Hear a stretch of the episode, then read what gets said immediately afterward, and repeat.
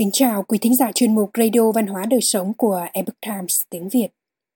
Hôm nay, chúng tôi hân hạnh gửi đến quý thính giả bài viết lấy từ nguồn tranh kiến của tác giả Thanh Lăng có nhan đề Tại sao ly hôn lại phổ biến trong xã hội đường đại? Kính mời quý vị cùng lắng nghe. Gia đình là tế bào cấu thành nền xã hội – là nền tảng của sự ổn định xã hội. Nhưng trong thời đại hiện nay, tình trạng ly hôn lại diễn ra khắp nơi. Theo các số liệu điều tra liên quan, số lượng người ly hôn mỗi năm tăng theo cấp số nhân. Rất nhiều gia đình tàn vỡ, giáo dục trẻ em bị lệch lạc nghiêm trọng. Người già thiếu người chăm sóc và phục dưỡng. Số lượng người mắc bệnh trầm cảm tiếp tục tăng cao áp lực tinh thần ngày càng lớn, dẫn đến toàn thể xã hội rơi vào trạng thái bất ổn. Mọi người đều cảm thấy không an toàn. Gia đình không còn là bến đỗ bình an. Rất nhiều người không thể tìm thấy chốn dừng chân trong gia đình nữa. Từ cổ chí kim, không một triều đại nào có hiện tượng như ngày nay vào cuối những năm 70 và 80 của thế kỷ trước. Nói đến chuyện ly hôn, người ta đều cảm thấy rất xấu hổ, bẽ mặt. Nhưng ngày nay, việc này đã thành chuyện cơm bữa. Mọi người đều cảm thấy rất bình thường. Khi đại sư Lâm Ngữ Đường và liều Thúy Phượng kết hôn, Lâm Ngữ Đường nói Chỉ khi nào ly hôn thì giấy chứng nhận kết hôn mới có tác dụng. Chúng ta hãy đem đốt đi. Từ nay về sau, không cần dùng đến nữa. Đốt giấy chứng nhận kết hôn xong, hai người họ nương tựa vào nhau, bao bọc cho nhau, sống yêu thương nhau trọn đời không xa rời. Ngược lại, tài tử thời quốc dân đảng Từ Chí Ma vì theo đuổi Lâm Huy Nhân mà kiên quyết ly hôn trong khi vợ đang mang bầu. Mở ra tiền lệ cho việc ly hôn thời nay. Sau đó, anh ta lại kết hôn với vợ của một người bạn. Và kết quả là cả hai đều không có được một kết thúc có hậu. Vậy nguyên nhân gì đã dẫn đến tình trạng ly hôn tràn lan trong thời hiện đại? Con người hiện đại đã không còn hiểu được nội hàm của hôn nhân. Càng không hiểu được sự thiêng liêng, nghiêm túc và vẻ đẹp của hôn nhân. Hôn nhân là sự bàn tặng của trời, là sự sắp đặt của ông tơ bà nguyệt, là dựa theo ân oán duyên phận đời đời kiếp kiếp của một người mà tác thành. Hoàn toàn không giống như người ta tưởng tượng. Phải là khi duyên phận đến thì hai người mới có thể kết nghĩa phù thề. Người xưa nói, hữu duyên thiên lý năng tường ngộ, vô duyên đối diện bất tường phùng. Vì thế, ly hôn trước hết là trái với thiền ý, phá hoại an bài của thần dành cho cá nhân ấy. Nhưng hiện nay, rất nhiều người mất đi tín ngưỡng, hoàn toàn không hiểu rằng hai người có thể kết duyên vợ chồng là do ý trời, là sự cam kết và nương tựa một đời.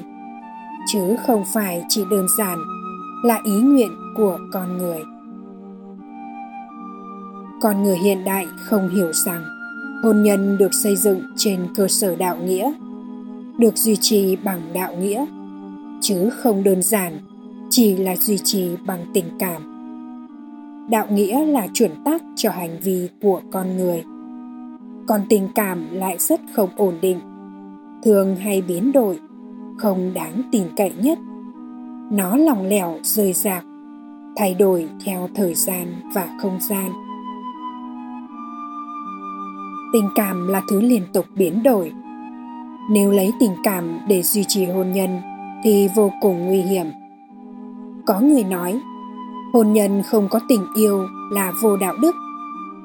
Đây kỳ thực là một thứ lý lẽ hoàng đường. Nó đã lật đổ hoàn toàn quan niệm hôn nhân truyền thống của trung hoa. Họ chỉ là tìm một cái cớ mỹ miều cho việc ly hôn của bản thân mà thôi. Hai người thực sự đã cùng nhau trải qua vô vàn sóng gió, thì nhất định sẽ xây dựng được một tình cảm vĩ đại vượt trên cả mối quan hệ huyết thống. Thời này hai người kết hôn hiếm khi suy xét vấn đề từ góc độ của người bạn đời, mà đa phần lấy bản thân làm trung tâm. Họ chỉ coi trọng lợi ích bản thân, chỉ cần động chạm vào quan niệm cố hữu của mình, không hợp ý mình, thì nhất định sẽ xảy ra tranh cãi, đánh lộn hoặc lấy giấy ly hôn giả để uy hiếp lại có người động một chút là nói chuyện ly hôn. Mà đây là điều kỵ húy nhất trong hôn nhân. Nếu hai người có thể đặt mình vào vị trí của người kia mà suy xét, chú ý nhiều đến cảm nhận của người kia, thì sẽ tránh được rất nhiều tranh cãi, bạo lực và tàn vỡ gia đình. Nếu hai vợ chồng đều có thể bao dung lẫn nhau, biết nghĩ cho nhau thì hôn nhân sẽ không thể bị phá vỡ. Hơn nữa, thời đại hiện nay là thời đại âm dương đảo chiều, âm thịnh dương suy. Trong hầu hết các gia đình, vai trò của nam nữ đều bị hoán đổi vị trí. Trong bối cảnh như vậy, người đàn ông thiếu đi vai trò gánh vác, không thể đảm nhận trách nhiệm nuôi dưỡng gia đình, mất dần khí phách trượng phu người phụ nữ trở thành nữ hán tử. Sự dịu dàng nên có của họ đã bị vùi lấp.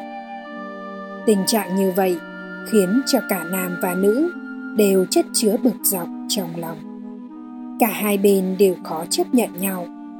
Và tất nhiên, mâu thuẫn gia đình là không thể tránh khỏi. Trong xã hội, đầu đầu cũng thấy tuyên truyền những thứ dâm dục sắc tình phim điện ảnh và truyền hình, đủ loại hình ảnh sắc tình, dâm dục trên internet. Bất cứ lúc nào cũng lôi kéo sự chú ý của người ta. Tranh ảnh khỏa thân, các loại đồ chơi, các trò giải trí trên đường phố đều tràn ngập sắc tình, dâm dục, dù là lộ liễu hay ẩn ý. Đàn ông ra ngoài tìm hoa ngắt liễu, bao vợ hai, vợ ba phụ nữ cũng cảm tâm tình nguyện làm gái bao, buồn phấn bán hương. Quan hệ luân lý giữa con người đã trở nên hỗn loạn. Những gia đình như vậy, liệu có thể tìm thấy sự ấm áp chăng? Chính những nhân tố này đã dẫn đến tình trạng ly hôn trở nên phổ biến trong toàn xã hội. Nhưng đây là sự thụt lùi của xã hội, là biểu hiện của sự tha hóa đạo đức chứ không phải là một hiện tượng bình thường. Đây là điều mà tất cả mọi người chúng ta cần cảnh giác, cần phải từng bước làm chính lại, đưa hôn nhân và gia đình quay trở lại trạng thái bình thường.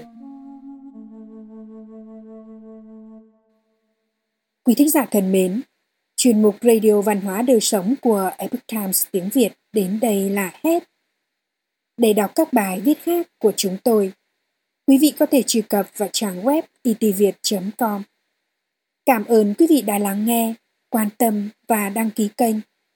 Chào tạm biệt và hẹn gặp lại quý vị trong chương trình lần sau.